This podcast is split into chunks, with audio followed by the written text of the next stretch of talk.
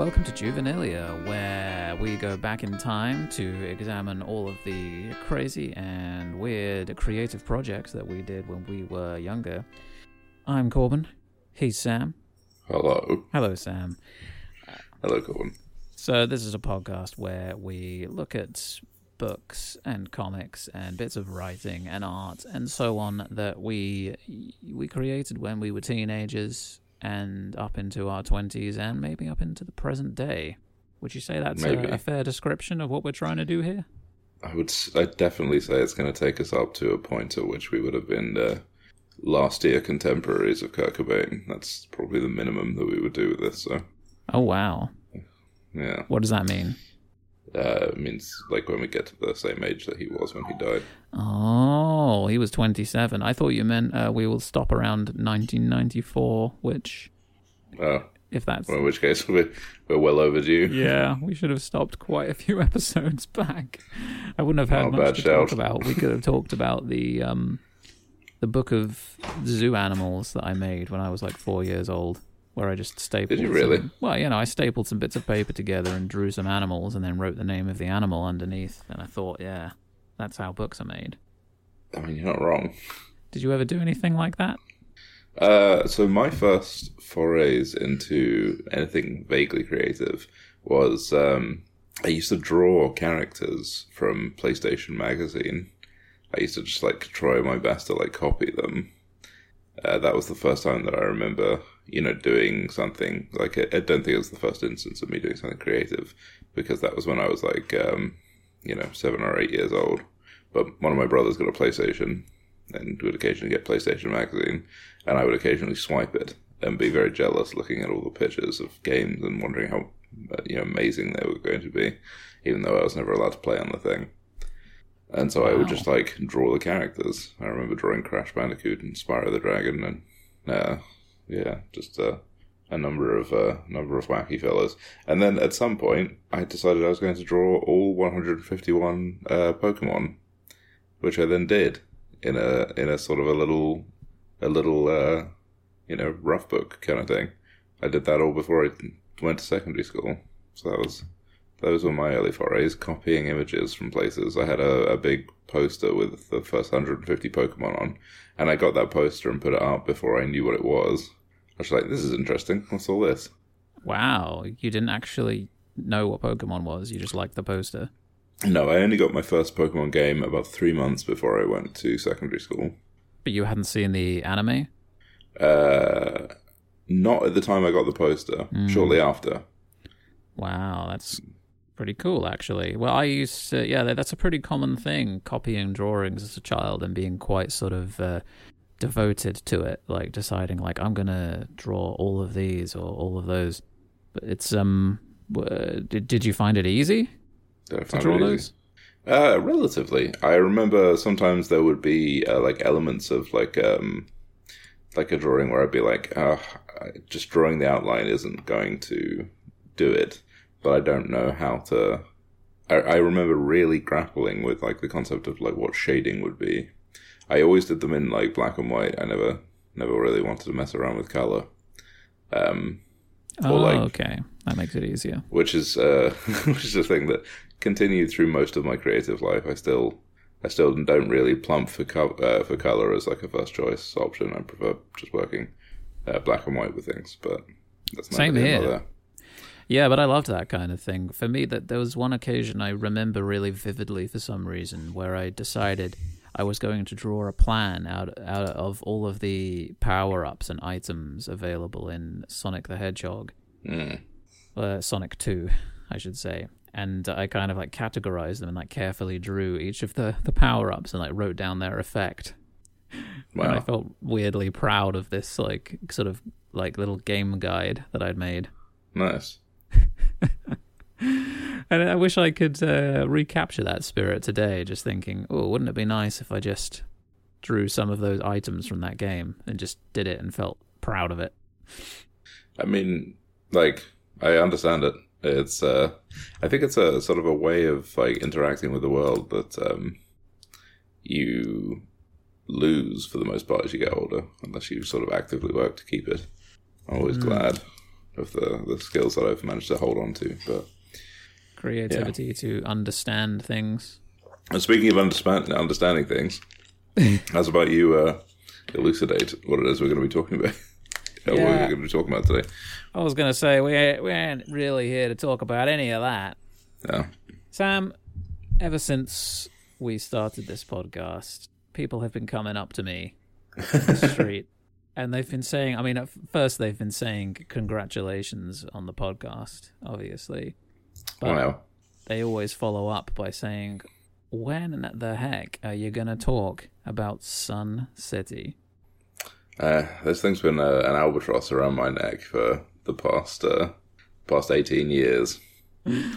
It's a little hard to move past, you know. This albatross has been dead around my neck for so long it can legally vote in most Western countries, They let albatrosses vote. uh, only if they're dead at eighteen. Okay. What's Sun City, Sam? It's a bloody mistake. No, it's Sun City is an illustrated novella from about 2005 that you and I worked on. It's um, written by Samuel Bowen and Corbin Wilkin, illustrated. Um, it's it's a story about a man given a mission by the most unlikely of benefactors. That's such a tease. That's a great, uh, a great sort of poster strap line. Thanks. But you said Strap uh, in is what I'd say, strap in for the ride of your life. You, or afterlife. did you say it was written by Samuel Bone and Corbin Wilkin illustrated? I did. Why would you, why would you put the words in that order, Sam? well, this comes back to uh, something that I didn't think was going to be such a re- reoccurring issue with our uh, with, with this. It comes back to uh, the assignment of credit for the creation of these works because there's a there's a front cover to this illustrated novella, and uh, as as is so often our deal, um, we've made use of the left down, right up. Um, manner of uh, making sure the names are getting equal credit on the front cover of things uh, my my portion of work is uh, the bottom left of the front cover, and it's underneath the word written.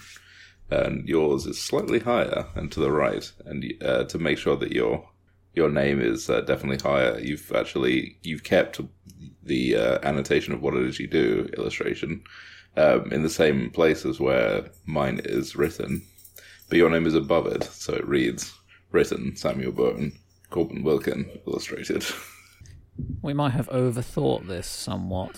Might be a little overthought, but Yeah, so this is on the the, the, the cover I made for this work, and uh, it really looks like I've used a lot of Tippex to white out an area so that I could write our names on top of it. I was wondering how you'd done that. But yeah, uh, do you think it's Tippex? I I think that you just left the space. It looks pretty bumpy to me. Yeah, There's uh, definitely like, some Tippex there. I would say the bumpiness is where you've just you know where you where you've done a lot of hatching and you've kept it relatively consistent in its stopping point. You've also Well, used, no, made uh, made made use of a, an army stencil kit, I think. It looks like it. Yeah, it looks stenciled. I don't remember stenciling letters, but Maybe that's how you got it professional looking. well, it's some of the best uh, handwriting I think I've seen from my teenage self up to this point. It is very much legible. That's the best thing I can say about it. Yes. Okay, well, we'll get back to the the cover later on. So for now, so this was an illustrated story. Uh, You called it a novella. I mean, it's maybe like what 30, 40 pages long. Is it as much as that? It's seven thousand one hundred and thirty-four words. That sounds like a lot. Yeah, and uh, okay, so the, the page count is telling me that it's um, not including the the novella. Uh, not including the novella. I'm very tired. Not including the front cover. Um, it's thirty-six small book pages or eighteen um, A4 pages with you know two pages apiece. Yeah. Well, it's a short novella. You could say that. Yeah. Uh, quickly, not that quickly, but quickly. Mm. What's it about? You want me to give a synopsis? Yeah. Right. So there's this guy, right? All right. This guy named Jack. Well dodged. and uh, we don't we don't know it at first. So spoiler alert, but he's an assassin. oh damn. He gets killed pulling off a mission, right? Ah, that's uh, not not not the worst thing to get killed for pulling off. Yeah, right. And then he goes to hell, and the devil gives him a new mission, and the mission is to assassinate God. Wow. Now that is quite a concept, Sam. You have to admit. I do have to admit that is quite a concept. Like that's that's that's kind of undeniable. Like that sticks in your mind, doesn't it? Like what? They're crazy. You can't write a story about that. It's ridiculous. I do remember, like, or not remember, but I do. I when I think of all the things that I've made in my miserable life, this is the one that's the easiest to just, you know, say in a single, uh, you know, twelve-word sentence. I know. So it's, it's a story about a man sent to assassinate God. Like that's pretty, pretty straightforward. Yeah, and it's like, boom, like, whoa, mind blown. Like, how did we come up with that?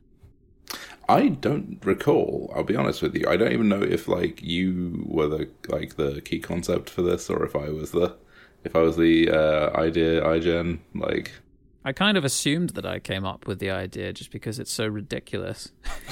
but I don't know. I really don't.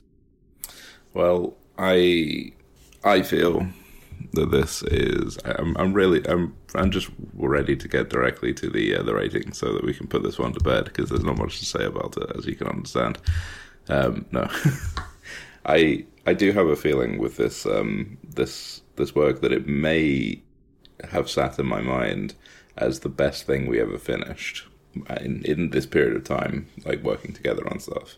So this this has a great deal of uh, import hanging um, hanging over it for me.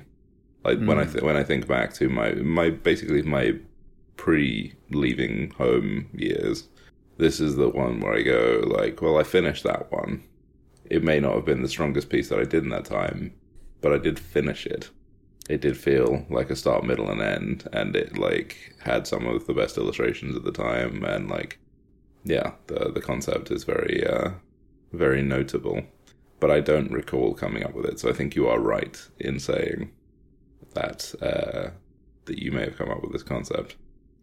Well, I used to come up with some pretty stupid ideas for stories, and if I did come up with this and you went along with it and produced something like this out of that, then thanks, because wow, you really, uh, you really polished a turd. but I'd forgotten all of that, like what you just said. Uh, I actually did feel the same way, but I'd forgotten that I felt that way until I reread it just a few days ago, and I, I remember it, it brought it all back, feeling as though, oh my god, this is, yeah, we actually finished this. It's a complete piece of work, and it's pretty good. Yeah. and that was it. I'd forgotten what an achievement that felt like at the time after so many false starts. That even though it wasn't this huge long thing, it was a complete thing that had you know a substantial amount of work put into it. It wasn't just a tiny little thing. It was significant and it was finished and it was pretty good. Yeah. And I think no, that I- was I- the, I the agree. best, the best, uh, the best example of something finished, like an illustrated story that was finished that I could show anyone. Until um, the first chapter of the the newer version of the Pawn, which came quite a bit later, Wow. which Yeah. that I, I held on to for quite some time. But before that, it was it was this. Wow. Um, that's uh, I'm I'm imagining you sort of uh, clutching a copy of this nervously as you uh, scurry around town looking to get some illustration work. Age fifteen. yeah, that was how I envisioned it. like, well, here's uh, here's my copy of Sun City. Those are my credentials. Those are my bona fides. Yeah, maybe you could uh, hurry up and tell me when you're gonna give me my first paycheck. That's how your university tutors told you it was like back in the day. You know, back in the seventies, you just Yeah. used to put put some stuff in a portfolio and just go around from building to building in a cheap Just suit. trespass. Yeah, just knock on doors and someone will give you work. You're not knocking right. You need to use the special illustrator's knock. It's very feeble. That's what they teach you to do at university. The special knock. That's what the thirty grand's for. Um. So, how the hell did we finish it? What went right? So, I for a lot of the the like the sh- the collaborative rhythm works um, that we have, I have memories of mostly sitting in uh, your bedroom, sometimes sitting in my bedroom, working on them together. The weird thing about Sun City is I don't have any memories of its creation. All my memories of Sun City sit around um, like almost like it almost felt as if it was a thing that I did on autopilot, and then afterwards I was like, "Wow, I I finished this," and then like a lot of my memories tied to it are the the like the follow ups. That's so weird. I actually just got a shiver because you're just you just said exactly what I remember feeling. And again, I didn't recall any of this until this week, like going over it. But that's exactly the same as me. I cannot remember creating this. well, Corbin, I think I think you'll agree that we're in a uh, possession situation here. Um, so some malevolent force clearly uh, made a bad choice in picking targets. They, they clearly wanted uh, Paul Stewart and Chris Riddell to make this, and Yeah. they got they we must have been st- stood near them at the time, and they must have accidentally uh, put this into into our minds. This is what they got. It's like the devil wanted to create this to inspire some kind of uh, some kind of lunatic to actually carry out this plan. Yes. But What's he more- uh, picked the wrong guys. What's more convincing than a snake in a garden? I know. An illustrated novella by children.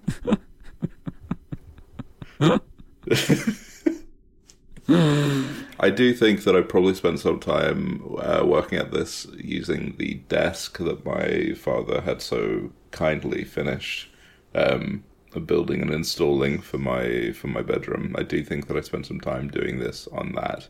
That was uh, that was uh, perhaps an area of time that I spent, but the just the, the the the desk that I had is not very not very interesting. Though it was a pretty interesting desk. It was an interesting desk. Yeah, it was an interesting shape.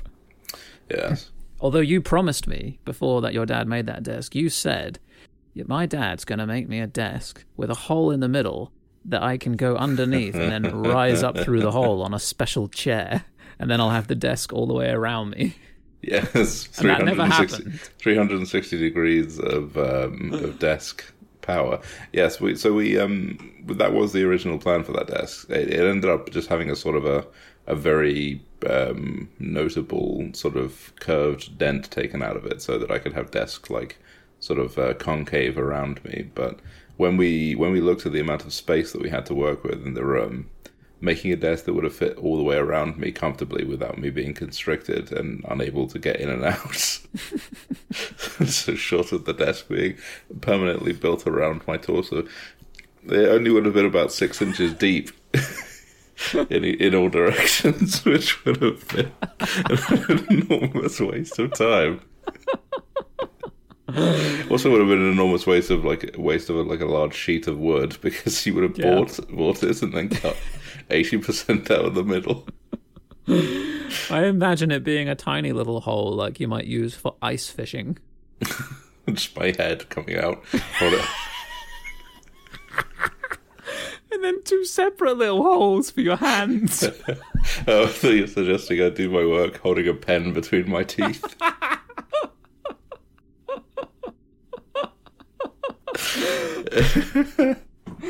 Uh, okay. so you only ended up getting about 180 degrees of desk rather than the full 360. yeah, maybe maybe call it two ten at the best of times if I really you know sucked in my gut and forced myself against the edge of the desk. But yeah, basically 180 degrees of desk, the same as a standard desk, I mean, but with more, more, than effort. enough, isn't Yeah. it? Because how much? What, what would you have done with uh, 360 degrees of desk? Well, we could have had Sun City too, Corbin, mathematically speaking. Oh Christ! I didn't think of that. yeah. The, uh, I'm trying to think of a, a funny way to ch- change the word sequel to something relevant, but uh, Sunquill. Sunquill. Yeah, there we go. Sun City too, The even Sun- sunnier. It's always sunny in Sun City.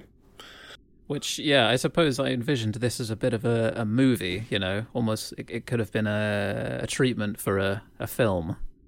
So good. Very cinematic. You know. It is. I think I um I think I wanted to write about lens flare when I was writing this, and I don't think that I knew what the term was. Wow. And uh, that's that's something I I think it was this. I have a memory. sense. I have a memory from that period of time being like, the sun was really bright and visible in his eye. The sun glared. You could have just said. yeah, could have. Didn't though. But yeah, there would be a lot He of was in lens flare Sun City. if it was a movie. Near Well, yeah, I mean, if you're in Sun City, you're going to get some lens flare for sure. I mean, you, how could you avoid it? Depending- Polarized filters, maybe. I was I was gonna say, well I was gonna say uh, I think that they would um, if they were making this today, and by today I mean if they were making this in uh, period you know two thousand and one to two thousand and five back then, which is when it was written. Um, they would have like the whole uh, se- sections in Sun City would have been slightly overexposed. I think Yeah. I think that's how they would have filmed it. Well, somehow I don't know if it's the illustrations or the words, but I do get a sense of real light. Like you really do set the scene very well. The kind of environment of of the of heaven, it feels overpoweringly bright as you read it. Oh, thank you. But uh, I guess I must have, I must, must have, some of it must have gotten in. It, it's a strange thing doing this podcast. I'll just as a brief aside, is you know the the first ones you sort of look at them and you're like, well, you know that's you know that's the work of a child, or you know like that's uh, early artwork. You know, however you want to frame each one, but um, you, yeah, like it's it's strange watching it move to the point where you start to be like, there's there's there's good in here. Like it's still you know a hackneyed uh, concept, and you know like it's uh, still you know like not particularly polished, but like I've been sort of reading little clips as we uh, go along, and there's some bits where I'm like, that's yeah, that's not bad. Well, the concept may be hackneyed, and I've always been kind of embarrassed about the concept. But when I read it back, I was kind of thinking, actually, the concept is so ridiculous that it ends up kind of working because Yeah. it's just, it's almost like gloriously stupid.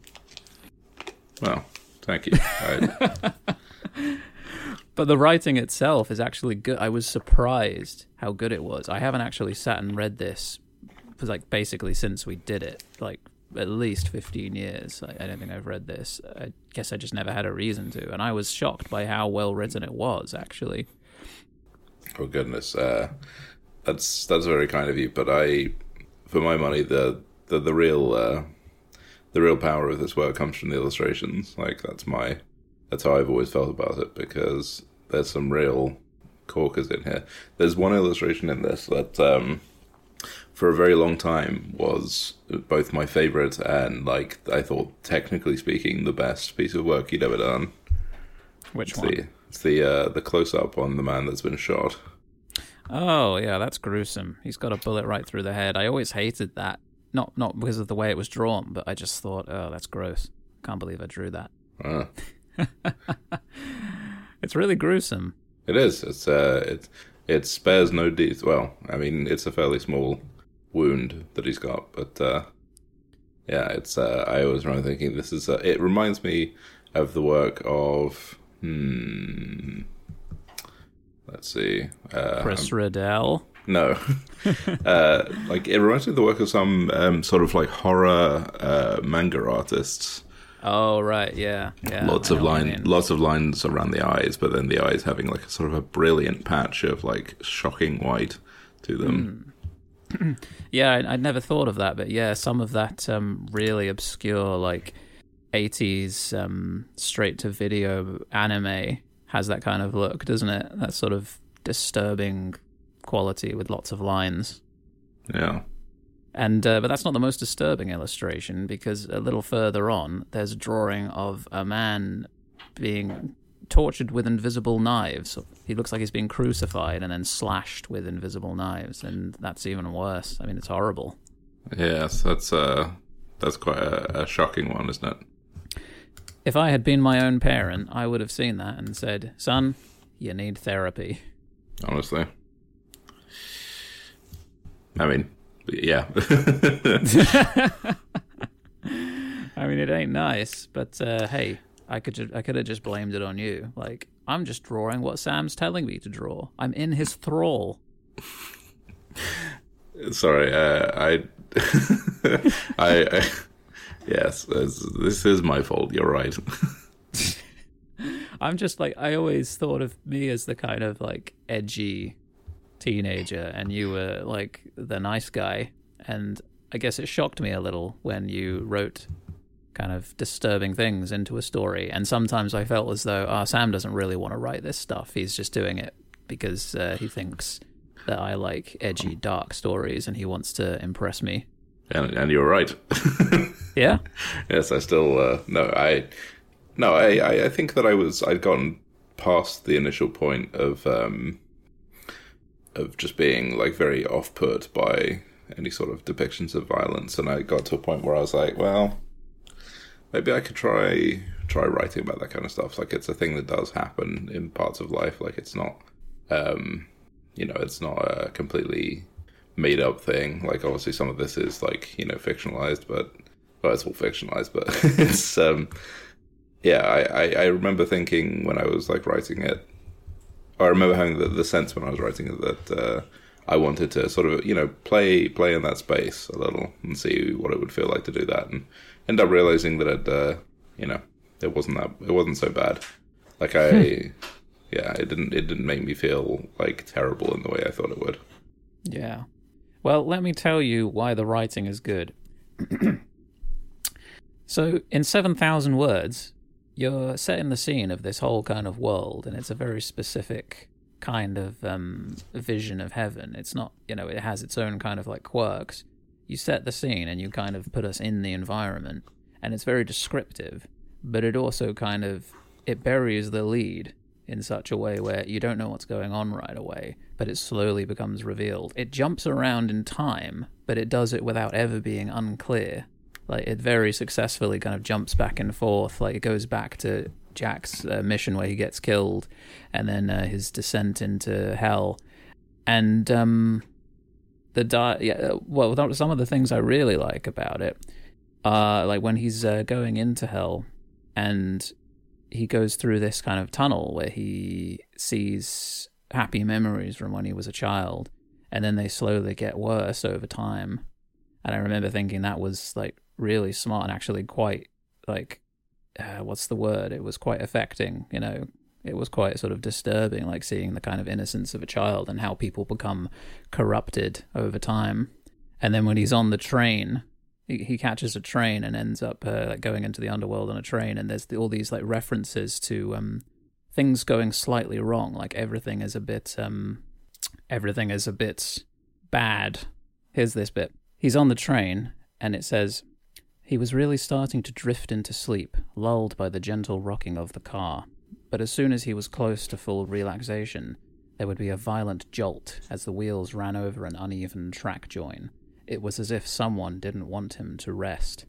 Which seems to suggest a kind of um, subtle torture as he's kind of going on his journey into hell. And there's there's some other examples as well, but like this these kind of um, everything is corrupted, you know. Mm which felt really subtle in a way. like I don't know, I just found myself impressed by things like that, where you've kind of you're you're doing something, you know. And you were like 14 when you wrote this, so it's pretty, pretty impressive much. some of this stuff. But it's just like there's it's it's very goodly it, it it's very it's very goodly descriptive.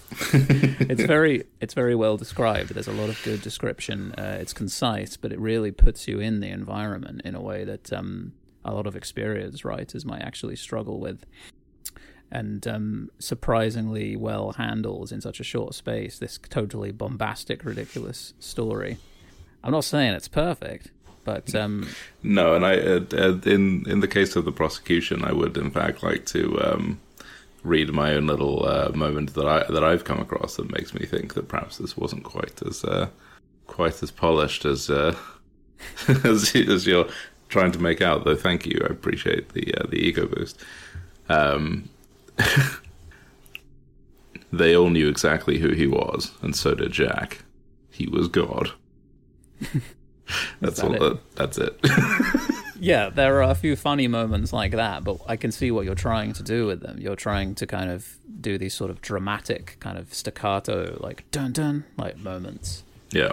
Which even if you don't always pull them off, at least you're kind of you're doing something. You know, you're trying to do something. I don't know. It just it just surprised me. I expected it to be a totally unreadable kind of dirge and a mess, but it's it basically works. Like what it's trying to do, it does in its own idiosyncratic way.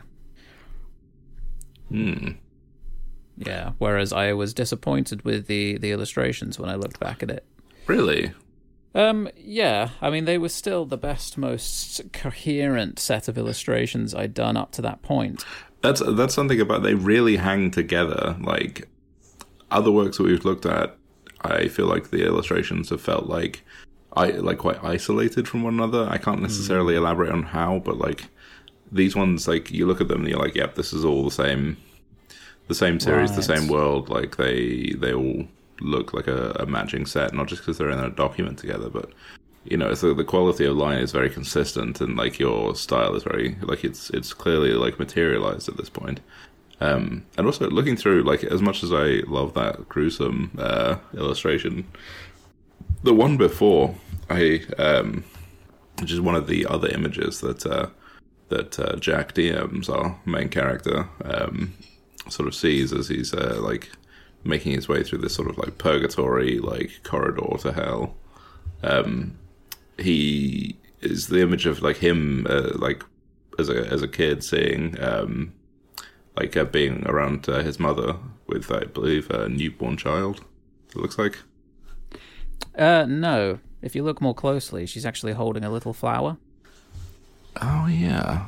And in the text, it says, uh, let's see, there was a picture of him when he was four years old giving a flower to his sick mother. Oh yes, I recall. And it's like a kind of picture of innocence in contrast to the kind of gruesome images that come afterwards. I think that's uh, one of the one of the best pieces pieces of work that you've done at this time. Like hands down. Like having, looking at it now with like mature eyes, like the composition is excellent, and the the fact that you're able to like draw this character like in a younger self, and it's still just immediately identifiable. Like I think you did really really well with that. I just gave him the same hair. Oh yeah, but still, same sort of black mop of hair. Now, what works about it is the fact that it's on this sort of um, like subway poster thing on a brick wall, and then in the foreground you have the adult Jack staring at it. So we're just seeing him from behind, and the fact that he's slightly off center. Yeah, there's something about it that works, and I had the same feeling when I saw it. Like, wow, that actually that's an effective illustration. yeah. I feel like a a more immature artist would have put him right in the middle. Oh, got the proportions wrong. But that was a really good case of the synergy between text and illustration because I think when I read that, it was kind of, it immediately inspired the image because you basically kind of given me the sort of pieces to put that together. And that was another thing I was um, impressed by was um, that you planted this idea without saying it that that uh, Jack was made an orphan. Like he was four years old and his mother is sick. And I think later on we learn that he was like in the care system. Yeah. So you don't explicitly talk about his mother's death, I don't think, but um, it's No. kind of there, this kind of before and after, and that's it's like quite an advanced bit of writing in a way. You're kind of hiding the main event, but just suggesting the before and after. I think I would have, um, even at that age, I think I would have realized that um, if I wanted to discuss such a major event in the character's life, it would have um, it would have required at least another sort of three thousand words of detour. And I just remember thinking, well, if your life is flashing before your eyes, it's flashing. It's not, uh, you know, it's not a ten part HBO drama. It's No, well, that's good because the tendency of a, a, sort of young amateurish writer is to feel as though you have to put in everything. Like the reader won't get it unless you spell out everything. But it seems like maybe through a desire to just keep the story ticking along, you just thought, well, let's just skip that. Gorman. I would like to ask you a question. What is your favorite illustration from this uh, piece, and why? Like, what? Uh, give me, give me some, give me some feelings about the work that you've made for this, because there's easily fifteen or twenty illustrations of this. There's quite a lot. I don't know. Let me count them. Not including the cover, we got 3, 4, 5, 6, 7, 8, 9, 10, 11, 12, 13, 14, 15, 16, 20.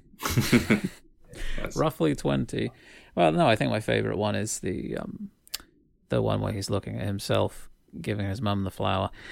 Although, the one thing I've noticed that's a real problem with that is that you can see that they're in the interior of a room, but she's in a bed, and the back of the bed isn't against a wall. What kind of sense does that make?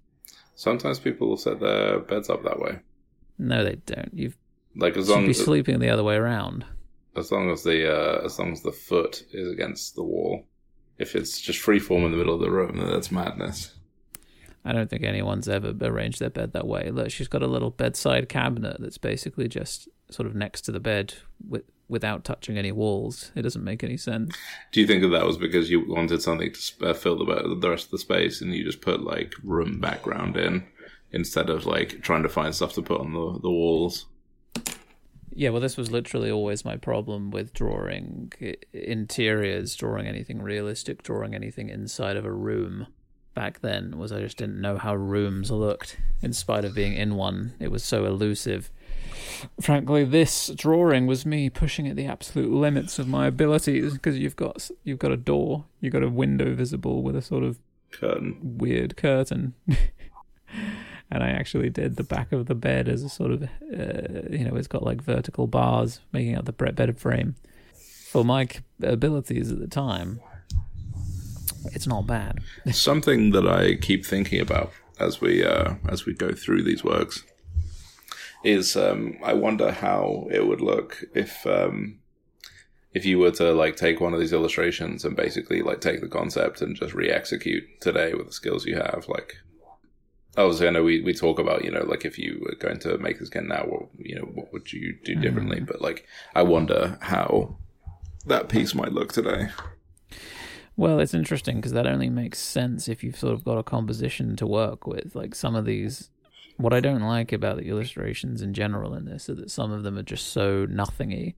Like you got a drawing where where Jack is talking to the devil and he's just sort of like looking at him questioningly, and it's just like a head and shoulders shot, and it's almost like, why do you even bother doing that? It's kind of um, it doesn't illustrate much, does it?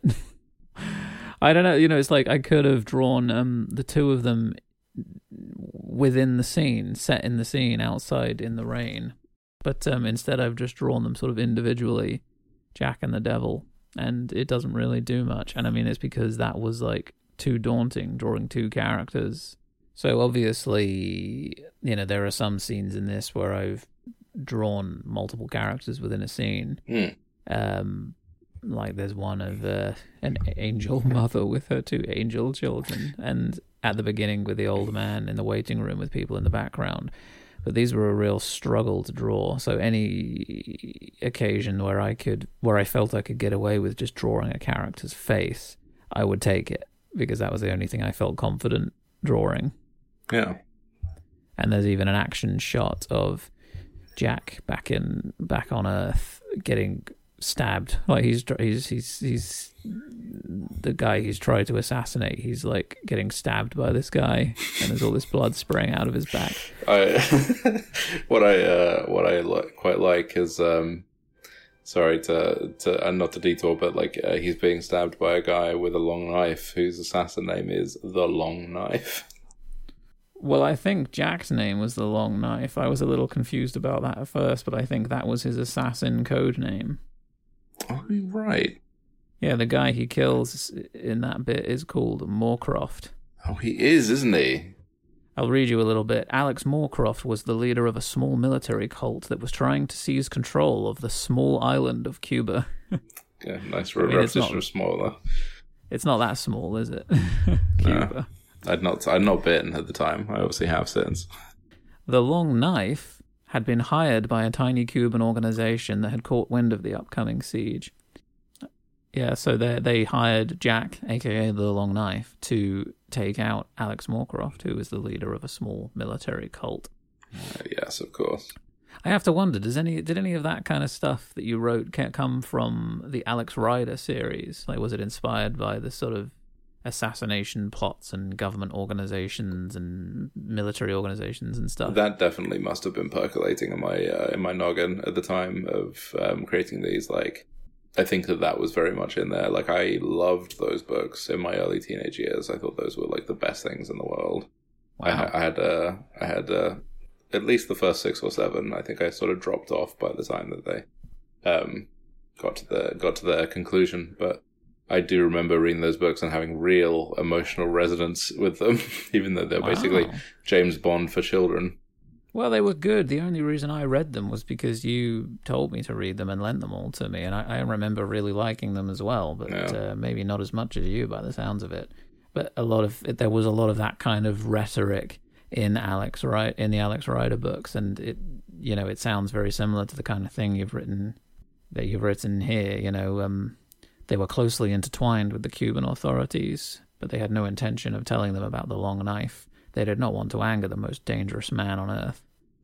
Um, a large sum had been organized, stolen directly from the American Mint office, and he had been given one week to complete his assignment. the American Mint Office. I think I've been there. Famously, where they keep all the money. They make it and then they keep it in an office building until it's needed. That might have been inspired by the Simpsons episode where Mr. Burns goes to Cuba and Fidel Castro takes his one trillion dollar note. He's like, what note? That Mr. Burns looks really sad. Yeah. Actually, I was going to ask you. I wrote something else down. The um, the bit where Jack is kind of going to hell and like things keep going wrong. Like, oh, he keeps getting jolted awake by the tracks, and like, yes. things are slightly uncomfortable, and everything's. Was that inspired by the Simpsons episode? Bart sells his soul. Uh, not knowingly. Um, I I think at that point I'd already been um, I've been making journeys to and from London from Essex, um, and I do remember having times where I would be like quite tired and just wanting to sort of rest on the train, and I'd keep sort of waking up, and it was my first first sort of memory of that like interrupted attempt to go to sleep, like because I was still relatively young. I remember thinking, God, this is the worst. Just let me sleep for a bit. I'm really tired.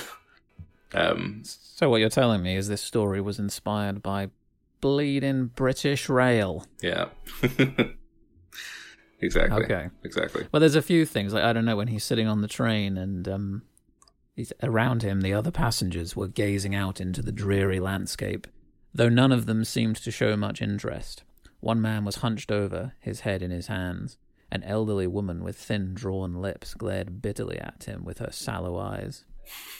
It's just that kind of thing where it's like everyone seems hostile. I know he's on his way to hell, but it's just the way it's done. It's like I've had days like that where you're going around and everything just seems to be uh, irritating and everyone seems to be kind of hostile towards you and it's like hmm if you were entering the shallows of hell that's kind of what it would be like Yeah, I think that you're. I think that you're right, and I think that I did an excellent job.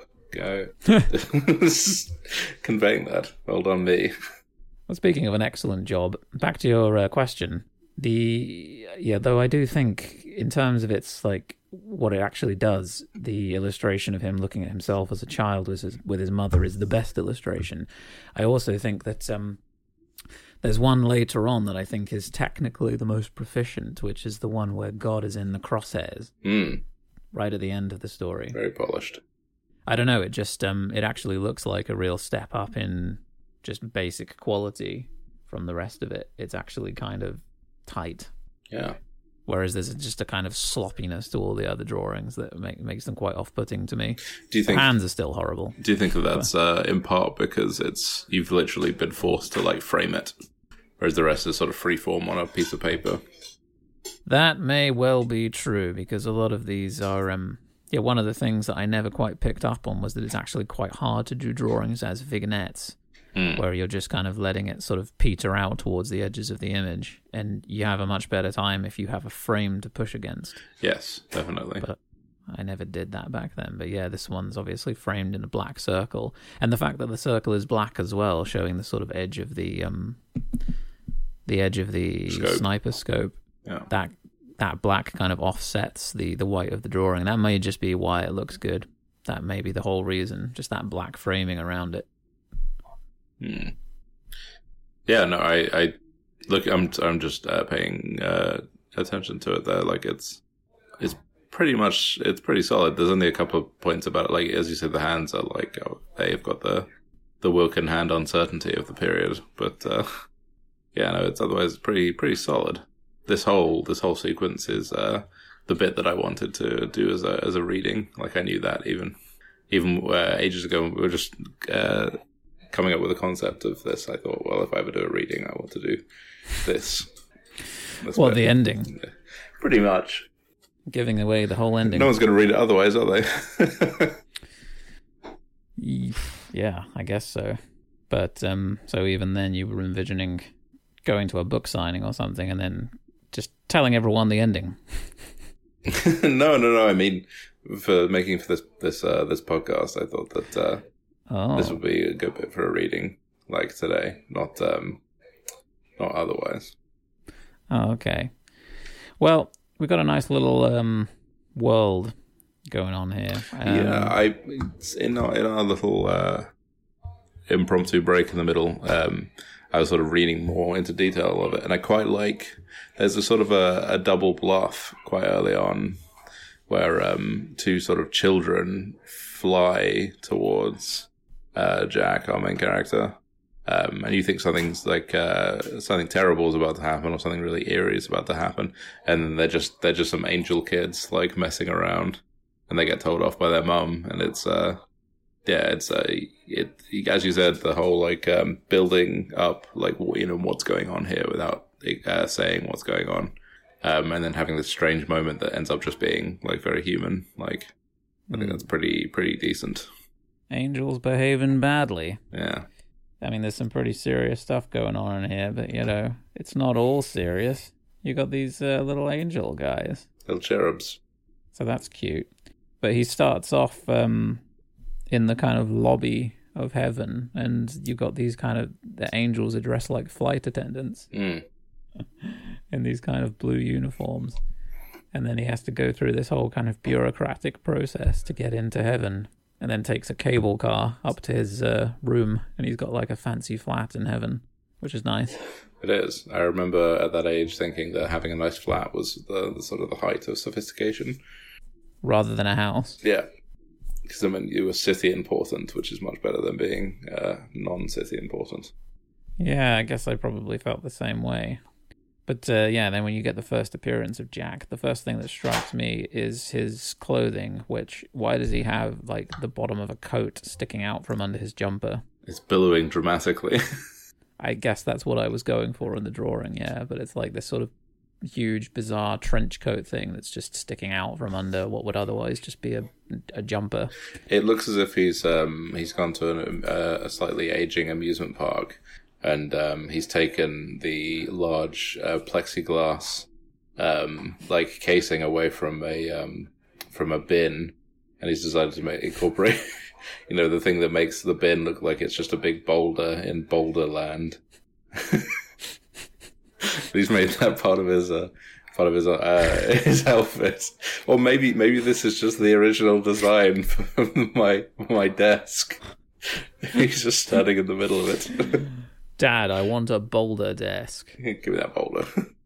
I want a fiberglass boulder desk. Uh, I love his work.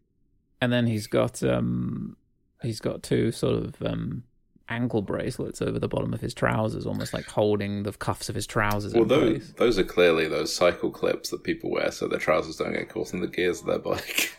That's what they are, yeah. But it I does give him- the word. It does give him little Edwardian flares at the bottom of his trousers, which is a nice touch. Maybe it's a, a little bluff. He's trying to convince everyone in heaven that he died cycling rather than it, during an assassination gone wrong Maybe, to make his death seem more innocent. Or maybe he's intending to escape uh, heaven by bike. on a holy bicycle. because yeah, he's sneaking into heaven. This uh, this Jack guy, he's he's basically sneaking in there under false credentials so he can get close to God and uh, deliver the old uh, bullet with Satan's blood on it. Yes, I forgot that part. Um, Lucifer, Lucifer's blood in the in the bullet. Because as everyone knows, that's the only way you can kill God is by getting Satan's blood inside of him. I remember thinking that you couldn't just use a bullet. I remember thinking that God would probably be too wily for that. That's- Yeah, silver for werewolves, holy water for vampires, Blood. Satan's blood for God. Yeah. It's that simple. And then uh, I I do like that there's an extended uh, paragraph at the end talking about why it wouldn't work, but it doesn't actually Oh. it doesn't really explain it. Um, yeah, God's basically just like, silly, you can't kill me. Satan was messing with you. I think perhaps the most uh, unsettling part. Uh, you know, I'm I'm jumping the gun. Perhaps I should just do a reading. Perhaps that would be. Uh, perhaps that's an appropriate thing right now because I want to sort of dig into this uh, this ending. Let's do it. Okay. Um, can you uh, could you do Jack's voice when we get to this Um, part? okay, Okay. I, I guess I can imagine what his voice might be like. This section is entitled Scope. The wind blew viciously up here. It whipped at Jack's skin, as if scolding him for something he had yet to do. Standing up here upon Eternity's Peak, one of the Golden Palace's numerous spires, he had a good view of the citadel. Far below him, tiny streets wove in between large buildings, somehow all bathed in sunlight. Even smaller still were the people on the streets, all going about their everyday lives. How insif- insignificant they all seemed in the grand design of things. But this was not important, and Jack was determined to not get distracted. His soul depended on it. Amongst all the roads and alleys were more prominent causeways. Hundreds of people passed along these numerous veins. You could just about make out the general murmur of life. One causeway quite close by was particularly noisy. Even from so high up, Jack could make out a single figure walking through the crowd, which was passing before them. Hovering below him, and above them, the angels stopped to look down upon him. They all knew exactly who he was, and so did Jack. He was God. A wave of excruciating guilt passed over Jack. He couldn't go through this. Surely not. An inane scream filled his ears. He was taken back to the tortured soul. The pure horror of it all made him undo his bag and begin to assemble the jet black sniper rifle inside. Down in the streets, God waved to the people around him. This was no rare event. Wherever he went, he was met with thankful people and waving crowds. It was nice to know he was liked. The bullet caught him off guard, slicing through his chest, exploding out his bag. The normal thing to do was to clutch his chest and fall down, and so that's what he did. All around him, people were reacting. Some merely stood and screamed, some ran for cover, whilst others tried to push past and help. It was no good. The bullet had ripped through the vena cava of his heart. All around him, things began to fade. Upon Eternity's peak, Jack was already taking apart his rifle, still stood on the perilous plinth of the tower. Why did you do that? A quiet voice caught him off guard. He spun around and swore in confusion. You? Jack stepped back before he remembered there was nowhere to step back to. God grabbed his hand, leaving him hanging over the edge of the building. Jack had his eyes screwed up and was breathing heavily.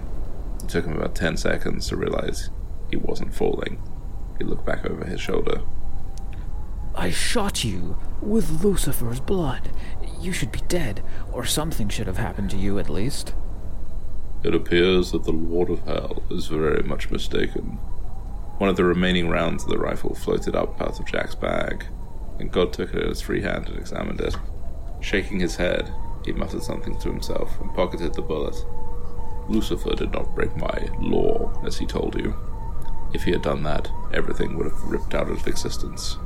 I don't mean to brag, but I did create everything. and I never got anything wrong. no, I knew that if I was going to give humans free will, I would have to give them an alternative option to good. You would never have been able to think up one on your own. So I made Lucifer, the fallen angel, as it were. And it seems he's let his own power go to his head. But this is beside the point. What am I going to do with you, huh? I mean, trying to assassinate God? That's going to be stuck on your permanent record, you know. But, you know, I'm in a good mood. All this will give me a few hours to go relax in peace. He laughed, whilst Jack was becoming more and more aware of his position and who held him there. God looked at him. I'm going to give you a second chance, Jack. I know your life can't have been easy, and I know what happened to, uh, to you when you were younger. How you felt you needed to become faceless, unknown, a shadow. Your childhood couldn't have been easy, especially with the early death of your parents. He pointed to his left. They live over there, you know. If you make the same mistakes again, you will be punished. So try and do the right thing. I'll be watching you. God let go of Jack's hand. Jack swung his arms forward, trying to grab onto something, but already he was falling, screaming, all the way down. His body cracked the pavement with all the force it was carrying, and he was dead. Epilogue. Jack stood at the top of a long set of stairs. Here he was, to see a bad man, a mobster, about an assassination job. He was going to bluff his way through the whole thing, pretending to be an experienced hitman. He needed this. Without warning, he fell backwards. His clothes were soaked from the rain on the ground. Instantly, he was in a foul mood. Something gripped him, and suddenly those dark stairs seemed off putting, uninviting. Sniffing, he turned around disappeared into the night. The end. The end. So God sends him back in time to the moment he was about to become an assassin, and he pushes him over. Knocks him down. Pushes him down like a bully. Get on the floor. the the way that I've written the dialogue from God is uh is is almost more ominous than um, than any other part of this whole premise. I find that quite un, quite unsettling. That uh, my idea was just like he's this sort of all like he's truly not just all powerful, but like he just doesn't really give a damn, even when someone tries to do what arguably would be one of the worst things you could try and do. He's just hmm. like I don't really care. Just stop it. just knock it off. Yeah, he's a bit of a jolly fellow, isn't he? it's sort of a Santa Claus figure. Not sure what to make of this God. There's also not really any repercussions. Well, no, but you know, he's he's he's sent back in time and given the chance to do the right thing, and he chooses to do so, right? So Seems that's like it. good. We I don't- mean, I hope he didn't assassinate anyone nice, Yeah. but he's gone back in time. How does time work in this world? Are Uh, the people that he killed still dead? Uh, I think that they are, but I think I Sam, I, think need some explanations. I think he, they all get killed by different people. Oh, okay. Hey, Hey. there's the bit where he meets the devil, and I like that too, because Jack says, Who are you, anyhow? And the devil says, Oh, come now, surely you can guess. And Jack says, The late Joseph Stalin, come back to deal out revenge on those who wronged him? Jack answered bitterly. The stranger laughed. Hmm, no, but I may as well be for all the suffering I have caused. so, who's worse, Satan or Stalin? I mean, it's uh, historians have been arguing that one since the since the drop. And theologians. Yeah, true. There's a lot of influences in here. I'll tell you that. There's a lot going on. I like that uh, that part of Heaven is called the Golden Palace, as if it's sort of a, a an Indian restaurant. yeah. or a casino. But one thing I like as well is that um, you get that detail at the end there that he bluffed his way into his first hit job out of desperation. Actually, I think you mention it earlier on in the story, but it's reiterated at the end. Because, I mean, when you normally read about assassins or see them in movies, like in fiction, they're usually done as these sort of mythological figures, these kind of like cold born killers without any kind of, you know, without any kind of interesting past. Uh, there's something about the fact that he was just kind of desperate and decided he was going to bluff his way into a hit job. yeah, That's is very human. It's a kind of a realistic detail in a way. Like you can almost imagine becoming desperate enough that if that opportunity somehow came along, you might be like, "Yeah, I'll give it a go. I could kill someone if I could get fifty grand out of it." Well, I remember it's not quite the same thing, and this happened a fair amount of time afterwards. But um, I remember being in my first year at university, and um, there were medical um, studies going on at the univer- at the hospital directly next to my university. And I really needed money, and I remember um, basically like putting myself in to be uh, to have like some some testing done on me. Um, and it was uh, it was the first year after the terrible thing happened uh, at the same hospital where with uh, the people who got like really like they really like inflated a lot, and a couple of them died, like at Northwick Park Hospital. Um, and uh, yeah, I remember at the time thinking, well, I just need to do this once and get lucky and get through it, and then I'll have enough money that I'll be back in back in the clear. Sort of trying not to pay attention to the fact that uh, you know, like I would still need money afterwards. Like that wouldn't be the last time I would ever need money in my life. But having this sort of simplistic view of like, oh, if I just do this once, I'll be I'll be set. Even though it was Damn, uh, Sam. it was only like You were financially illiterate. yeah, pretty much. Wow. Yeah, actually, now that you mention it, I remember those guys where their their hands got all inflated. Yep, yep. I'd completely forgotten about that. Oh, yeah. How funny that that was the exact moment that you were deciding to sell your body to science. Yeah, pretty much. So if someone had said to you, "Hey, listen," if someone, if some shady character had been waiting outside of that clinic and said, "Hey, you're doing uh, medical research. How about uh, How about you ever thought about becoming a hitman? You ever thought about having me do surgery on this guy? Get into the organ harvesting game? Come on, there's big money to be made." I think if they'd caught me um, coming out of McDonald's after having spent ten pounds on uh, two meals for myself and then hating myself, they probably would have uh, been able to convince me to do pretty much anything. but that was all, uh, you know, four or five years after this. So obviously, I was much more mature when I read this.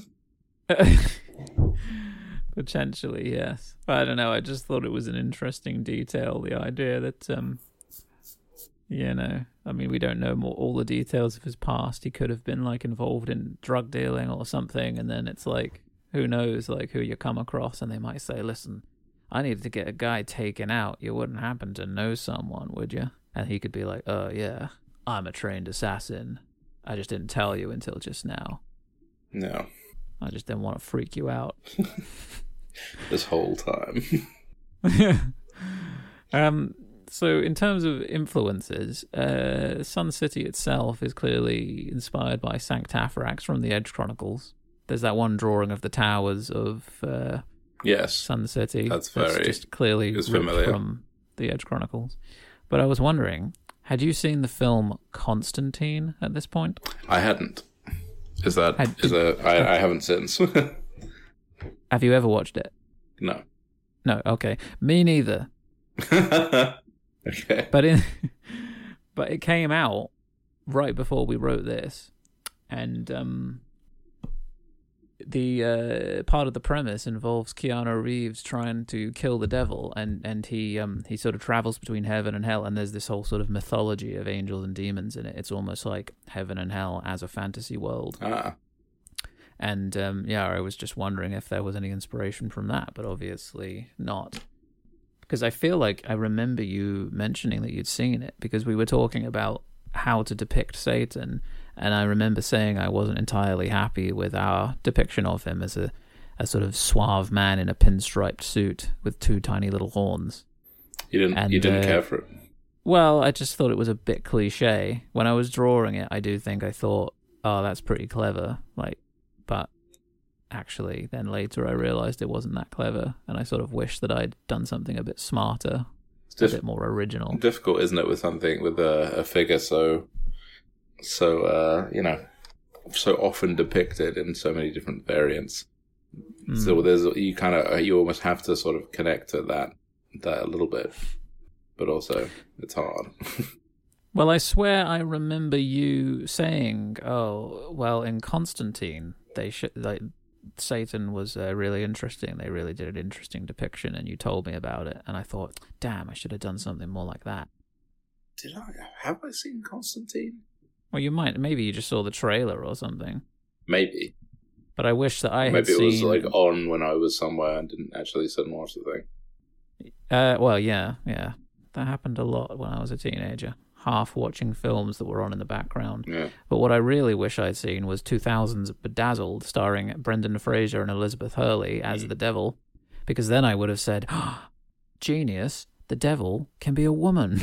No, come on. That's that's out there even for us. That's no one's edgy. ever thought of this. that's the kind of thing that I thought. Uh, I thought that was clever. You know, like oh, someone someone to, to portraying Satan as female. Well, that's just smart. That's just that's just brilliant. Yeah, because uh, I mean that that puts a whole new spin on the getting kicked out of uh, heaven part of the the narrative. Maybe it was a bad breakup. Yeah. Well, it's certainly interesting though the uh, the idea of uh, heaven and hell as their own kind of mythology. I mean, obviously Tolkien took you know sort of Norse mythology and made it into its own sort of fantasy world. And in a way, what this does, or what Constantine seemed to do, was to take yeah to do the same thing, take the Christian theology of heaven and hell, and say, what if this was a sort of fantasy world? These were two like warring nations. Yeah.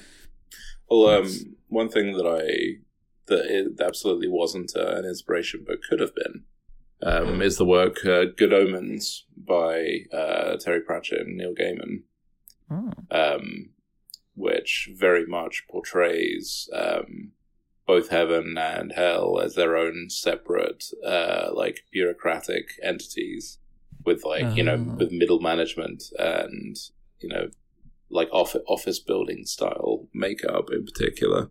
Like that's like that's very much how it's painted. Like you take all these sort of elevators to go up to heaven, you also take the same elevators to go down to, to hell. But hell's sort of in the basement, and uh, heaven's like the high rise tower with the big glass windows. Like mm-hmm. um, that's something that they sort of paint a lot, uh, and that that comes a lot uh, comes up a lot as well in the uh, adaptation that was made for television. Um, like they really got those visuals down well, I thought. Oh, there was an adaptation, huh? Was David Jason in it? No, um, it was uh, David Tennant and Michael Sheen. Oh, okay. It's it's it's worth a watch if you haven't. Um, but that's that's neither here nor there. Um, how yeah? How do you, how like? there's a memory that I kind of want to get onto with with this, which is to my mind the the the most intense memory that I have from working on this project, and it's that after after finishing it, I thought it would be a good idea to show it to uh, one of the librarians at my school to get some feedback. You remember this? Oh, and that that is that how you ended up in therapy? no, she actually um, she actually gave me good feedback and like she wrote me like a like a paragraph on on the sort of the text of it. And I think I just gave her, um, I think I just gave her the text only version of it because I think I suggested it to you, like we might do it, and you're like, I don't want people to see this.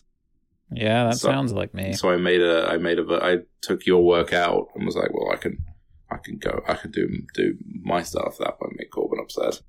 You shouldn't have been so respectful. You should have just told me, "Shut up, Wilkin," and pushed me down. Just, just like God. No, I don't remember that.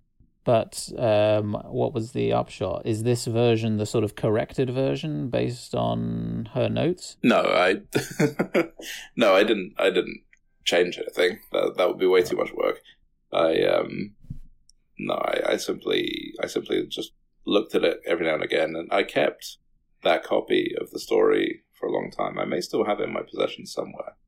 Um, but yeah, I kept it. I remember thinking it's nice you know, she'd written it all on a, a couple of post-it notes that she'd stuck to the front page, and I just sort of kept it in that form. So I'm very sentimental about bits of paper that people write on and give to me. Was that the first serious feedback you'd ever gotten on anything that you'd written? Correct. Yes, it was, and it was well, from someone. Nice. It was from someone who's quite stern. So, like hearing uh, praise from her was very. It was good. It was nice. It was a nice thing to have. It's different from having a parent comment on your work, I suppose. Because you can never really trust what they're saying, in my opinion. No. Like they're either they're either going to be like overly nice, or they like if they're derisive, it's like painful.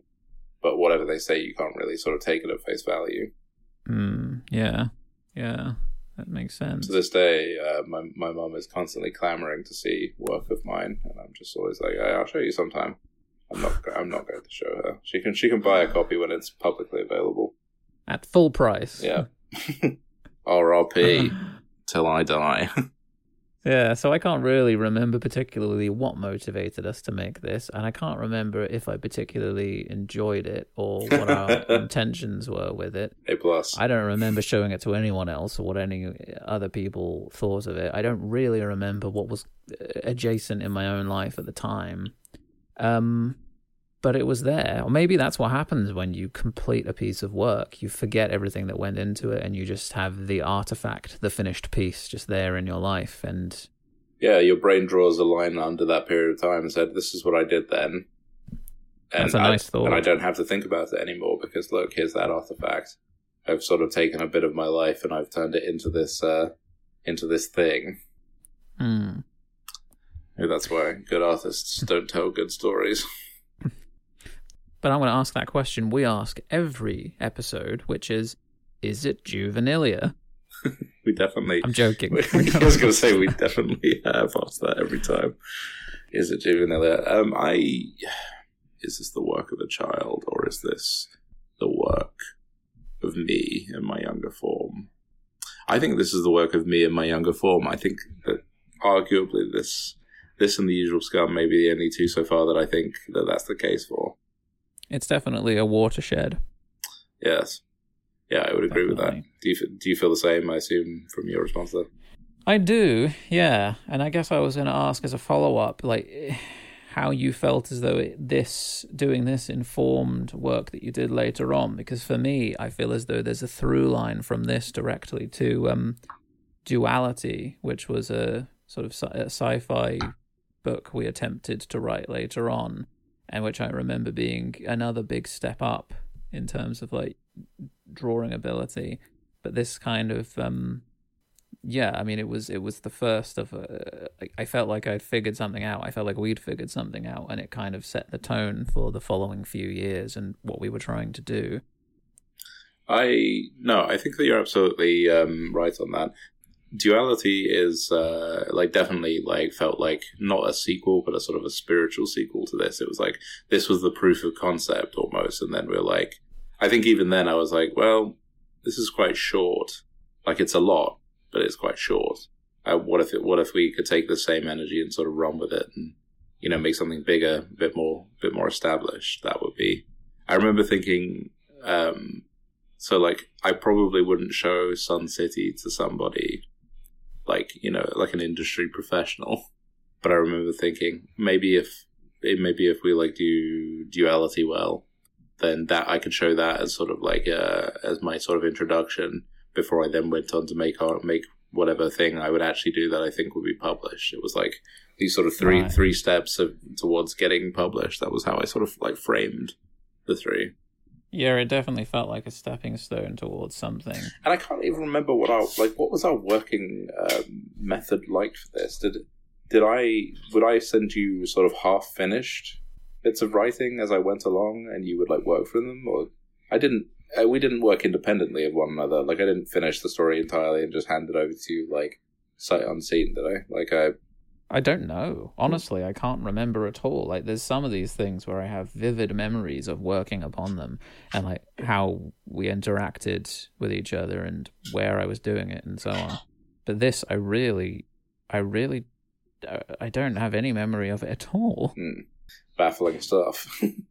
Well, it's strange. Yeah, I can only say that. Like, I assume that you, yeah, sent me a sort of digital first draft, maybe a bit unfinished, and I just started working on illustrations as and when they took my fancy, just trying to kind of come up with a a range of different drawings that fit the the text. But maybe that was maybe like the reason we can't remember is because we were. I feel drunk. drunk. I feel like um, I feel like we, we're definitely getting to the period of time where I became more confident working on stuff just like sat by myself, as opposed to feeling the need to sort of like be working on it whilst you were like in the same room with me, like which was definitely a feeling for my like earlier stuff. Like I always remember like wanting to like do it whilst we were like in the same place so we could work on it together.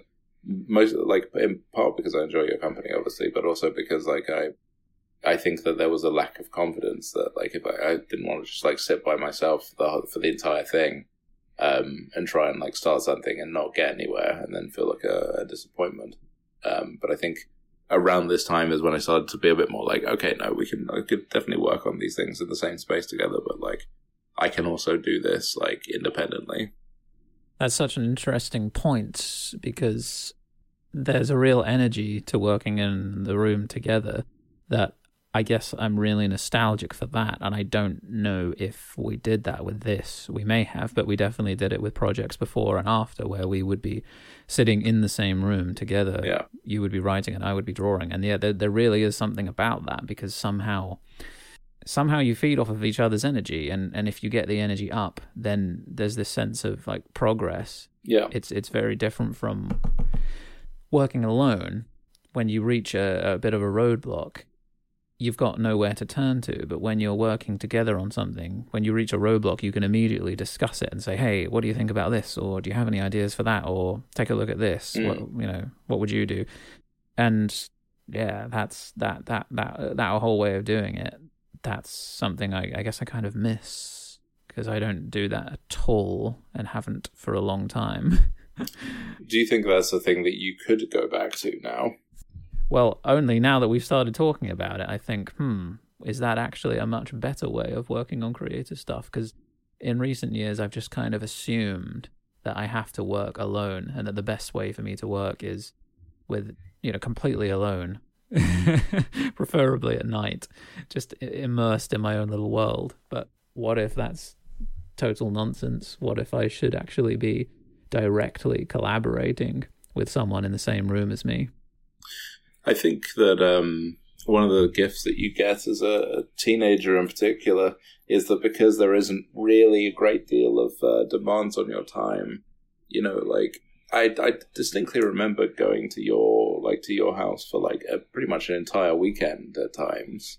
Like I'd come home with you on like the Friday night, and I'd go on the Sunday, and that's like a long period of time to sort of dedicate to being in each other's company but like back then it didn't really matter because you know more than half of your time was your own whereas being an adult you know like your your time is less and less your own. You've got more obligations and responsibilities and things to take care of and people to you know check in with. Um Yeah. the idea of sitting in a room with you is lovely but it when i think about it it's i anytime that i see you the the priority is always uh, when i catch up with my friend because maybe we've only got like four hours or six hours or you know whatever like sitting down and getting into work would require us to be in each other's presence i think for at least a couple of days. Yeah, it feels like an impossibility, doesn't it? i don't know that it feels like an impossibility but i do think that it would be something where you and i would have to make a, a concerted um, investment. Like like what we're doing at the moment with this uh, fe- feels very much like it's it's something akin to that but we've managed to we're doing it in a way you know through technology and like uh, remote recording like where we're able to like you know put time in together consistently for a fair chunk each week. Um like that's something but i feel like i think we would literally probably just like need to rent like an airbnb or something and just like go work. Yeah, well, you could potentially do it over a video call and get some of the same effect. that's true. That is true On that note, do you want to do a quiz? uh, yes I, I want to do a quiz and then i want to do a, a nostalgia nostalgia Nostalgia. Okay, well, ha- do you have any quiz questions for me, or do you want me to give you some quiz questions? um i'll do one quiz question at the end i've got one Oh, sweet. This is our first two way quiz then. It's a it's a it's a molaborative collaborative. Don't know what I mean by that, but Nobody does. A swing and a miss, you might say. the Samuel Bone story. the cover is you just wiggling a baseball bat. Holding the wrong end.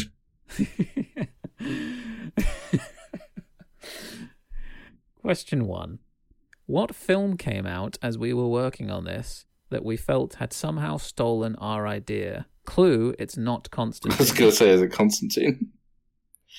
Uh was it um was it Domino? Domino. Yeah, with um you know Keira Knightley. No. Was it Black What's that about? was it Blackwall with Keira Knightley? Sam, you get one. You get one answer. You don't get to keep trying until you get it right. Damn. Don't you remember we we'd just we'd been working on this, and we saw uh, we were walking along, and we saw a bus shelter with a poster for a film called a little film called Sin City, I do remember that. and we looked at each other like They they've robbed our joint. they've done us. Done us up like Kipper. Just one. Yeah, Well, and we were worried that it was going to be somehow the exact same concept as our story. we were worried it was going to cut into our book sales. When really we didn't have book sales. And if we had, we probably would have seen a spike from stupid people buying the wrong book. We didn't even have a book. I mean, No one no one could buy our book. what type of pen God did I use to draw these images? Big. Big. Big. Big. Sam, you're not trying very hard to think about these questions. You're just jumping in with the first nonsense that comes into your head. Corbin, that I jumped in because I had dead certainty. Used a Bic Biro ballpoint made by Bic. Are you going with your gut? I am. Is that what you're telling me? I've got a I've got a splat of my gut. Sam, whenever I used a Bic ballpoint pen, the problem is, right, over time, the ink goes gold. But that's why we scan the images, Corbin. So I stopped using Bic because they're not reliable. And also, they, they even though Bic is a good ballpoint pen, they require you to press quite hard. Um, no, what you really need is a good flowy gel pen. Ah. And the one, my pen of choice was the Uniball Signo 0.7 millimeter. Damn, I, I still swear by that to this day for when I want to get ink all over my hands. No, they were like, they were, they were, no, they were good. They weren't very um, They're bleedy. No, no, no, but they they weren't very fast drying, were they? Yeah, they were fast drying. Oh, wow. because I tried other brands that were a lot more inky and kind of easier to draw with, and I actually felt like I kind of got better results. But I was so bad at smudging the wet ink that I ended up sticking to the Uniball Signo, which was almost like um, it was kind of a cross between a sort of dry Bic ballpoint and a really wet kind of bleedy, leaky ballpoint. It was somewhere in the middle. So I guess I settled on that, and that was the pen I used for basically all of the stories we did during our teenage years. Hmm. Just those uh, fine liner, not a fine line, but ballpoint drawings. Probably held me back for a long time. I probably should have um, s- uh, switched to a, a nib, like an actual dip pen. Dip, dip, dip. Could have been like Quentin Blake. We could have. Oh. But now Roald Dahl Right. will never never work with you. So you've got a cool zero out of two at the moment. Keep it- Here's the third question. Keeping it fresh. Yeah. Third question is How is Satan's appearance actually described in the Bible? Uh, it isn't. I'll give you half a point for that because, yeah, pretty much. But there is one visual description in 2 Corinthians 11:14 which is Satan disguises himself as an angel of light. Hmm. Which is actually a little creepy to me. The idea that Satan, if you see if you see a, an a beautiful angel, might be Satan. Might be. Yeah. I've never seen an angel. and I've never seen the light of God, so Aw, yeah. that's sad. I guess I'm just not really, uh, not really registering on the scale in either direction. No, I I don't have a soul. Have you ever seen? um, have you ever watched any of uh, the Mandela catalog? No, what's that? It's an online analog horror series which takes as its premise the idea that the angel Gabriel was always actually Satan in disguise. Yeah. and that he's kind of basically uh, controlled history from the time of Jesus in order to sort of manipulate the world and gradually take it over. Wow, Yeah, it just reminded me of that. that's wonderful stuff. Perhaps, yes. Oh, I've got a bonus question. A bonus, Potential extra point. bones bonus. Go on. But you won't lose any points if you get it wrong, okay? So don't What, worry. uh, what, I was going to lose points if I got them wrong. Maybe. So am I? how am I, I feel. minus one? I don't know, Sam. You're at half a point. Hmm. So, the bonus question is In what country are the ruins of the real world Sun City located? Peru. Peru? Yeah. No, Egypt. What?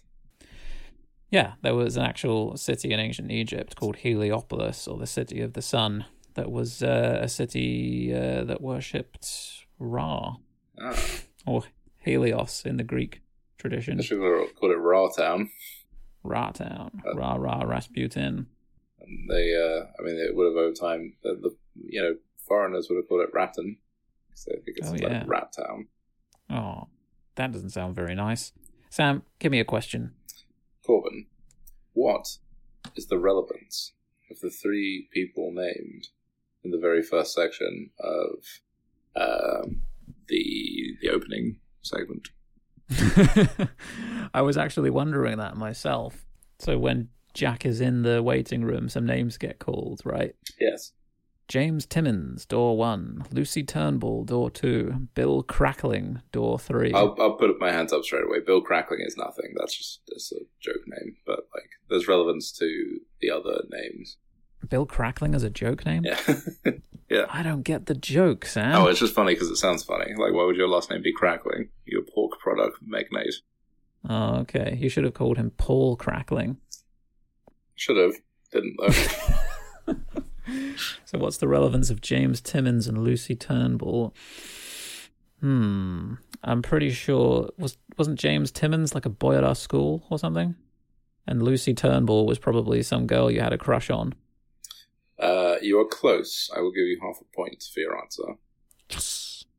Um, so they were both kids that I went to primary school with, um, but I didn't like either of them.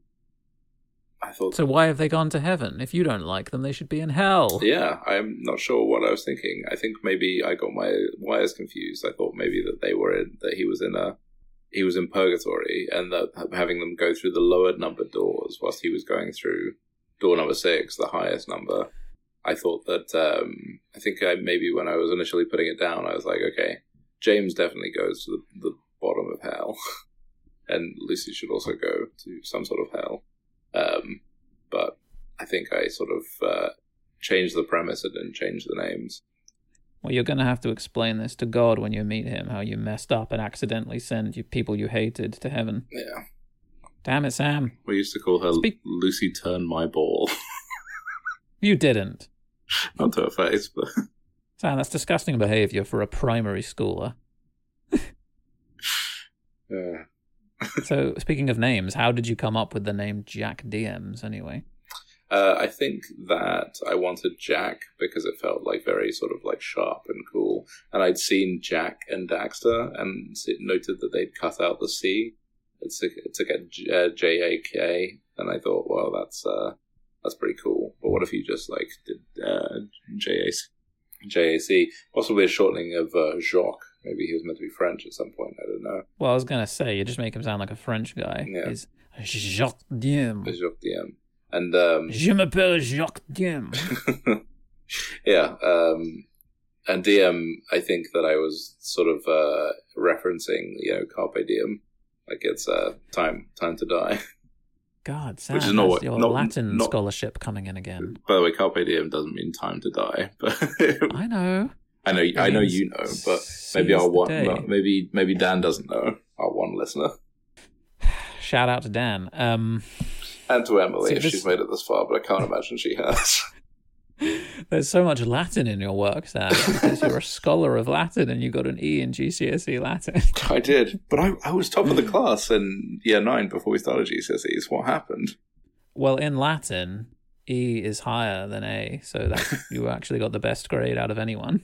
Well, no one, no, no one told uh, the GCSE board about that. You know the Latin alphabet, don't you? It goes E, B, C, D, A, F, G. He's in there tw- twice. e, did you say E B C D E? E, B, E, B, C, D, A, F, G. I got it right, Sam. Stop gaslighting me. I'm sorry. Yeah. Good. You should be. So, let's stick this goddamn thing on the cringe league table. Yes, let's. This blasphemous, sacrilegious piece of work that if we had Christian parents w- would have just gotten us cast out onto the streets. If my mum thought that God was a man and not an uh, orb of universal light, then she would have been miserable about this. But oh, she would have been furious. yeah, she doesn't read my stuff though. She had a chance when I was fifteen. She didn't take it, and now she's never reading it again. Well, that's a relief. You go first this time. I feel like I always go first. How, what, what, what, what, what, what, how, how nostalgic is this out of a hundred, Sam? Forty-two. That's hang on, wait a minute. Forty-two. Yeah. Are you pulling a Hitchhiker's Guide on me? No, I'm not. Um, Better not be. I, I just, I just said a number that came into my head, but that's not actually how I feel about it. Um, nostalgia. So, this is this is an important piece for me and for us. I think for the reasons that we detailed about like its place in our like construction of things. Um, I think it deserves a, a solid sixty-one out of hundred nostalgia for me. That, that little extra one above sixty there, Yeah. all important. Well, if you have a round number, it sounds like you're not really trying. So, Well, for me, I'm not nostalgic necessarily for the work itself, but I am nostalgic for how I remember feeling at the time because even though I don't really remember much about making it, I do remember the kind of atmosphere around us creating it and the kind of creative state we were in at the time. And it, it, it did feel as though after after a year or two of really trying to do this stuff, we'd had a kind of breakthrough and it felt really good. It felt like we really knew what we were doing and were actually getting somewhere with it. yeah. And yeah, that's that's a nostalgic feeling. We were that we were kind of discovering our these creative abilities and actually doing something fully fleshed out. Definitely. So I'm going to give that a pretty high nostalgia score of oh, 78. Ooh, Wilkin dragging us up by our coattails. Yeah. But Sam, Yes. sometimes people cringe about things. And how much do you cringe about this if you were going to put it on a scale of 0 to 100? I thought I was going to cringe about this more. I, I deliberately chose the part of the prose that makes me cringe the most. It did make me cringe, but it didn't make me cringe that much. Yeah. So my cringe for this is 19. Okay.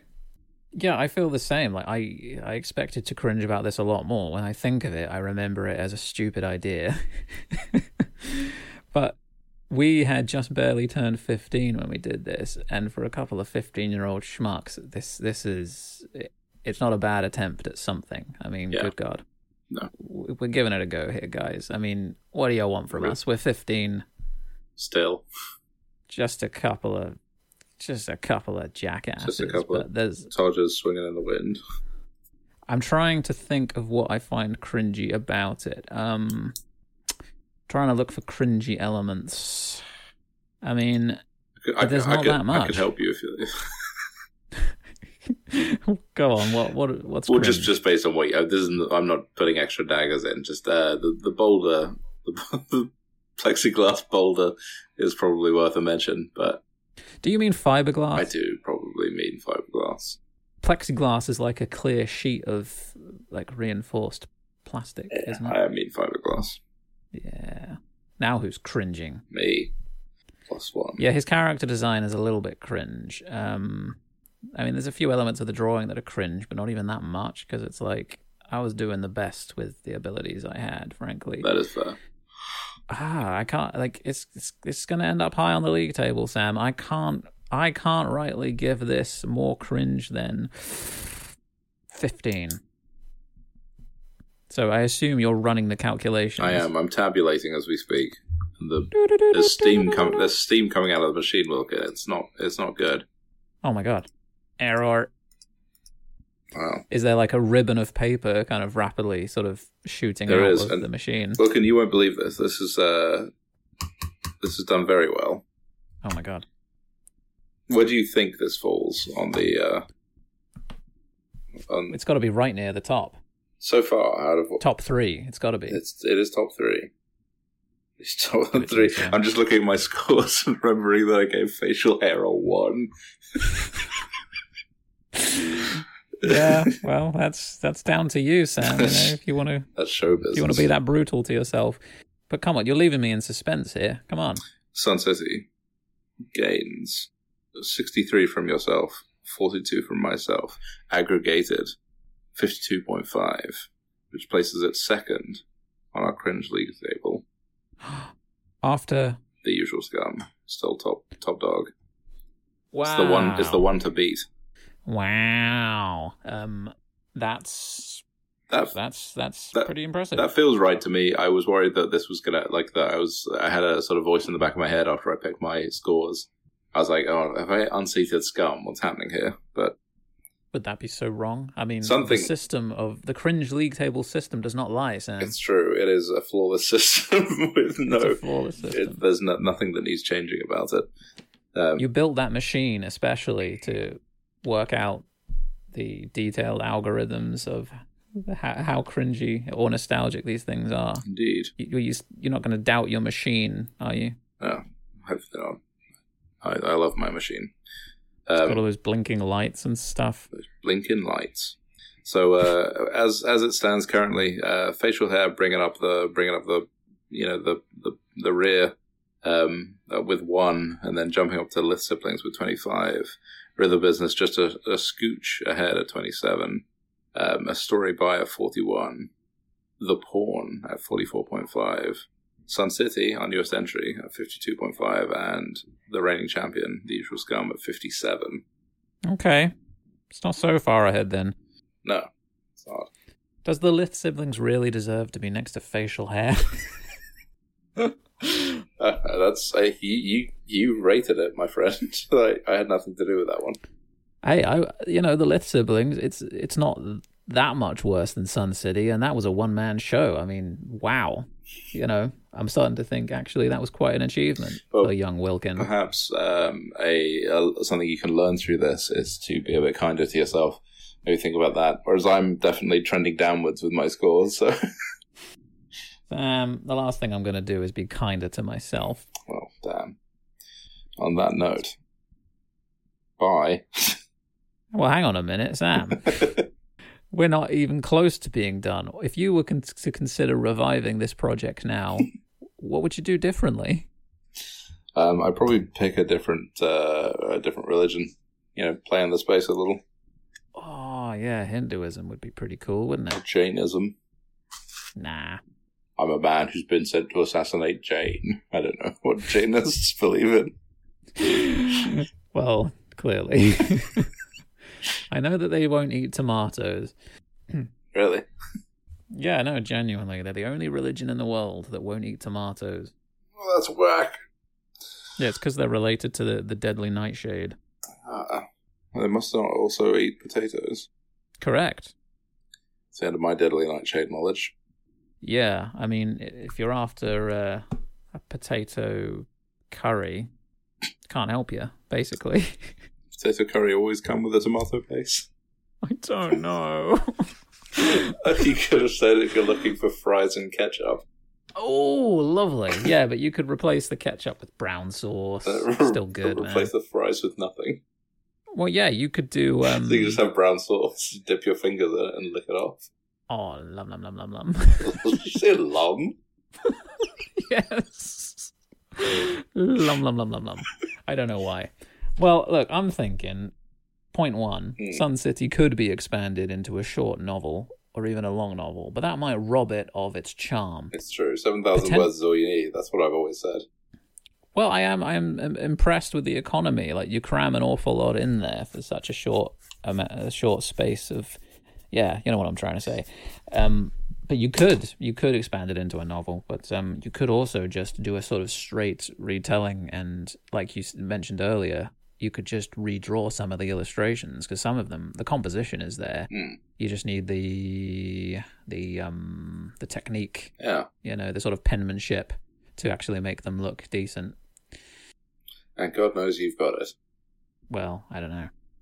I don't know. I mean, I wouldn't do it again now. It's just the, the, the subject matter is too crazy. I don't really know if I could make. Like, if I was going to rewrite it, if I was going to just rewrite your work, uh, I, I, I don't know how I'd handle that and make it something I was really interested in. Yeah, I think um, I think this is so often the case with this part of our podcast. we discovered that if you were to remake it, you would uh, make it into a, a sort of a. It would just be about the the probably the waiting, you know, the lobby experience. That he, Yeah, it would be about the old man in the lobby reading out names. yeah. and I, for one, would read it. Yeah, you, you you follow him home after his shift and like see what he has for dinner and I rem- his relationship with his wife. there was something there was something I wrote um, much more recently, like in, about two or three years ago, where um, someone else's story was told through the perspective of uh, sort of a disinterested uh, witness. Um, and then at the end, I sort of did a little bit of character assassination on him, just to make sure that you were- you understood that he was uh, not not a character to be liked or cared about by saying that he was going home to eat yesterday's curry. Sam, that feels like an attack on me. it's it's it's not, but it could be if you believe. Inexplicably enough, I eat yesterday's curry every day. He's never made it fresh. It's always there's always a little bit more to eat. He's Sisyphus of curry. Or possibly, I eat yesterday's curry and then I cook a fresh curry, but I'm too full to eat it, so I have to have it tomorrow. Better get ahead of the game. Bleeding love a curry, me. The on- well, what are we going to discuss? the only thing that's nicer than a fresh curry is uh, a curry that you made yesterday. Oh yeah, no, it's always better. That's why I always eat yesterday's curry. And in that story you wrote, whatever it may be, you you totally blew it because everyone probably ended up liking that guy. They were like, "Hey, what a lad!" Yeah, Um, bit of uh, leftover takeaway, pretty, lovely. pretty certain he um, just didn't go into work the, the day after and just sort of stopped trying. Just lived in his flat until it expired, but I didn't get that far. Okay, that also sounds like me. what book was that? What project was that? Uh, that project was a, a short story that I wrote for a friend's birthday. I was trying to Oh. deal with a situation that she was going through in her life um, by giving her some perspective on it, and I thought that I would do that by writing a story, and she enjoyed it. So that was that was nice because after I sent it, I was like, maybe this is a really heavy-handed way of uh, trying to be a helpful friend, but yeah, using my Epilogue. She and Sam are no longer friends. yeah. I mean, though that has uh, that uh, what am I trying to say? Though uh, though friendships friendships of mine have ended through to through uh, actions of mine. Um, yeah, I'm happy to say that I'm still very much family friends with said individual. Well, that is good to know. Let's leave that on a positive note and uh, say, what are we going to talk about next time? Well, Wilkin, you are the next up in our rotation. Oh, jeez. I know. I mean, you've got you've got a couple of strong contenders here. Oh, yeah. Um. Well, we talked about like four comics in a row, and now we've talked about an illustrated story. So I'm thinking I have got to talk about. Well, it looks like I did a couple of things, and then there was a gap of a couple of years where I just collaborated with you before starting to do my own stuff again. Yes. So I guess we'd better get those couple of things out of the way. yes. So let's do a story that I wrote that was intended to be a novel, but obviously never made it that far, Mhm. called The White Room. Ooh. Have you have you seen this? Have you heard about this? I recall. Uh, I have a, a strong memory of the White Room. I'll I'll, I'll get to it. What? No, yeah, exactly. Um, You were supposed to say no. I've never heard of it. I will get to that next time. But uh, Ah, suffice suspense. to say, I've got feelings about the White Room. Oh, feelings. You want to be careful with those. For those of you who don't, know, the White Room is a, a short story that Corbin wrote about smashing my head in with a hammer. Uh, Not true. No. I, uh, I I only have one thing to say about the White Room, and I will say it at the appropriate time. Well, yeah, if you've only got one thing to say, you don't want to blow your wad now because we've got like time to fill in the next episode. So save it. I will. All right. Juvenilia podcast at gmail.com. Sam, it's been it's been a podcast. It's been a podcast with you too, Wilkin. Um, I hope That's very sweet of you to say. well, I hope you have a good week and bye. Goodbye, Samuel, and good luck.